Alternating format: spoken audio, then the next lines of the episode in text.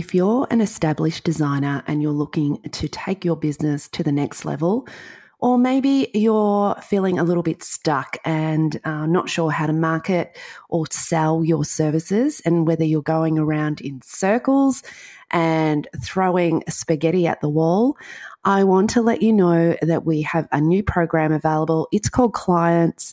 It's a 10 week program working with me weekly to build your leads and get clients into your business. The link to join is in the show notes. We start very soon, so join the waitlist and be first to know when we start. Hello, and welcome to Interiors Insider, a podcast for the interior design industry. I'm going to pull back the curtain on the business of interior design. I'm going to share with you what's worked and what hasn't worked in my own business and those I've worked with along the way. Join me each week where I hope to inspire you to take action and follow your dream just like I did. With action, I believe your success is inevitable. I'm Kylie Tyrrell, I'm your host. Let's go backstage.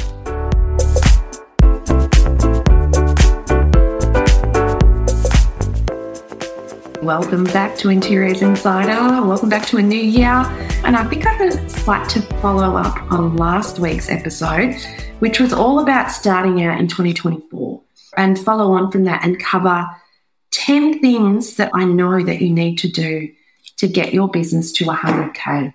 The reason I say 100K is because we need to be aiming for 100K in our businesses. By the time we pay for our expenses, the things that would cost us to run our business, we really need to be operating at least at 100K.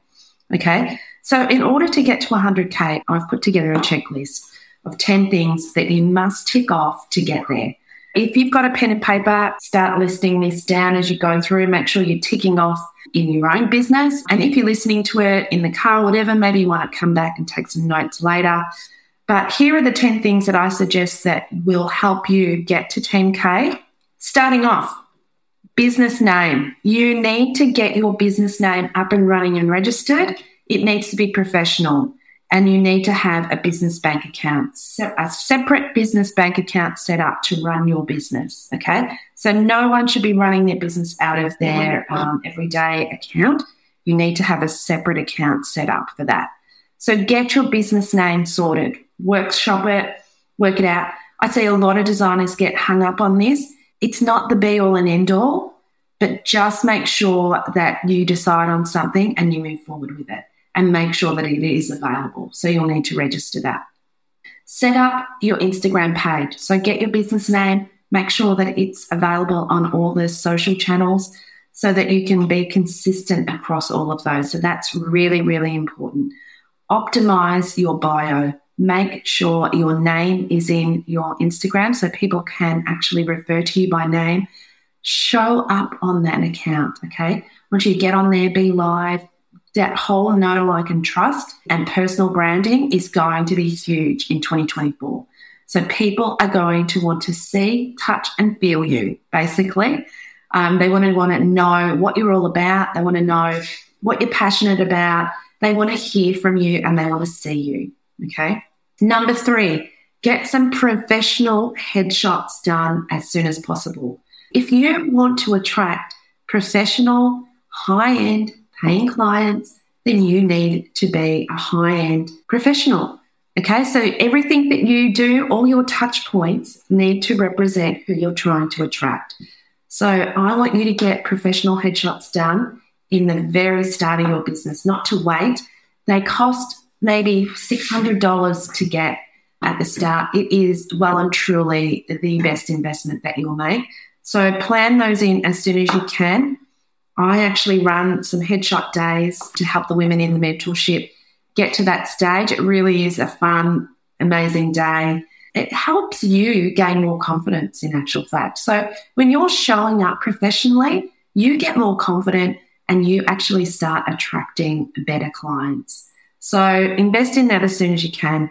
Get a basic website up, reserve your name, your business name, the domain, so that you can start projecting a professional image to your clients. Okay. Bonus thing there and a sort of a bit of add on there is please do not have a Gmail or Hotmail account as your email address for your business. I would like to see a really nice professional Kylie at Gold Chalk, info at Gold Chalk, but not Kylie at Hotmail or Gold Chalk at Hotmail. That's really not going to cut it in 2024. So make sure that you, for the sake of looking professional and being having a professional presence, make sure that you drop the Hotmail or Gmail, etc. Today's show is brought to you by our major sponsor, TM Solicitor. Tracy is a trusted partner of Interiors Insider. She partners with you to navigate your legal obligations and protect you and your business as you grow. So, so important before we even start our businesses and reaching out to clients that we are protected. You can find Tracy at TM Solicitor on the gram or tmsolicitor.com.au. Number six, an investment guide, a professional branded investment guide that has two services on it. Now, this has to communicate and speak to your ideal client. It has to project your branding and who you stand for. And it has to make sure that the, the actual copy in there, the language you're using, is really easy for your client to understand, but also it is actually easy for them to make a decision. Okay. So we want to not overcomplicate it. We want it to be very professional looking and we want to make it easy for our clients to make a decision and work with us. Number seven, mindset work. You need to be working on your mind. You need to keep yourself elevated. I do this by joining mastermind groups, listening to podcasts. I am always looking at the glass half full and not half empty. Work on your mindset. That might be through meditation, it might be through however you want to do that, being surrounded by an awesome group of other designers, however you choose to do that, make sure that you're keeping your mindset elevated. You know, the road of entrepreneurship and running your own business is very bumpy. So just be prepared for that. Find ways that you can keep your mindset elevated. It'll hold you in good stead. Number eight, have a marketing plan. You need to know who you're marketing to, what you'll be actually marketing them with, when and where. So we need to know that plan. We need to know where our clients are. We need to know what we're going to be offering them.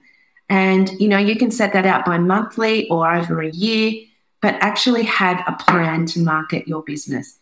I see so many businesses fall down because they get busy and they stop marketing.